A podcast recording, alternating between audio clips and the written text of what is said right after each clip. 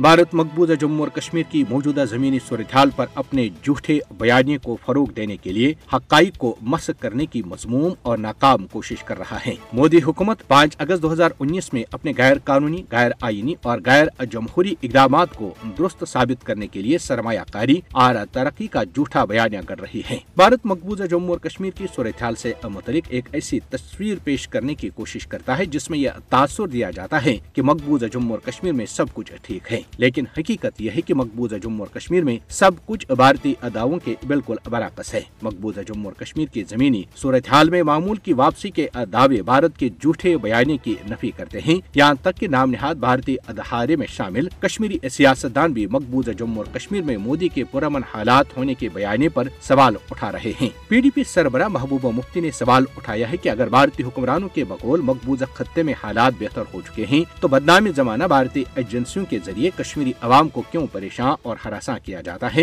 اور بھارتی جیلیں کشمیری نوجوانوں سے کیوں بری جاتی ہیں؟ مقبوضہ جموں اور کشمیر میں معمول کی واپسی کے بھارتی دعوے روزمرہ قتل عام چھاپوں، تلاشیوں اور گرفتاریوں سے بے نقاب ہوتے ہیں۔ حقیقت یہ ہے کہ بھارتی فوجوں نے مقبوضہ جموں اور کشمیر کو اس کے باشندوں کے لیے ایک کھلی جیل میں تبدیل کیا ہے۔ یہاں روزانہ کی بنیاد پر بنیادی انسانی حقوق کی خلاف ورزیاں کی جاتی ہیں۔ مقبوضہ جموں اور کشمیر میں نافذ کالی قوانین کی وجہ سے آج کوئی بات کرنے کی ہمت نہیں کرتا، جس کی کی وجہ سے ستر فیصد آبادی ذہنی تناؤ کا شکار ہیں، جبکہ ایما کرام مبلگین اور علماء کو پولیس تھانوں میں طلب کر کے انہیں مسئلہ فلسطین پر بات نہ کرنے کی ہدایت کی جاتی ہے۔ بھارت کی مقبوضہ جموں اور کشمیر کی حقیقی زمینی صورتحال کے بارے میں دنیا کی آنکھوں میں دھول جھونکنے اور دھوکہ دینے کے لیے اپنی ریاستی پالیسی کے طور پر جھوٹ کو استعمال کرنے کی ایک طویل تاریخ ہے۔ کشمیری عوام کی بات سنی جائے اور انہیں اپنے مستقبل کا فیصلہ خود کرنے کا موقع دیا جائے۔ دنیا بھارت پر دباؤ ڈالے کہ وہ کشمیری کشمیری عوام کو اپنے مستقبل کا فیصلہ خود کرنے دیں۔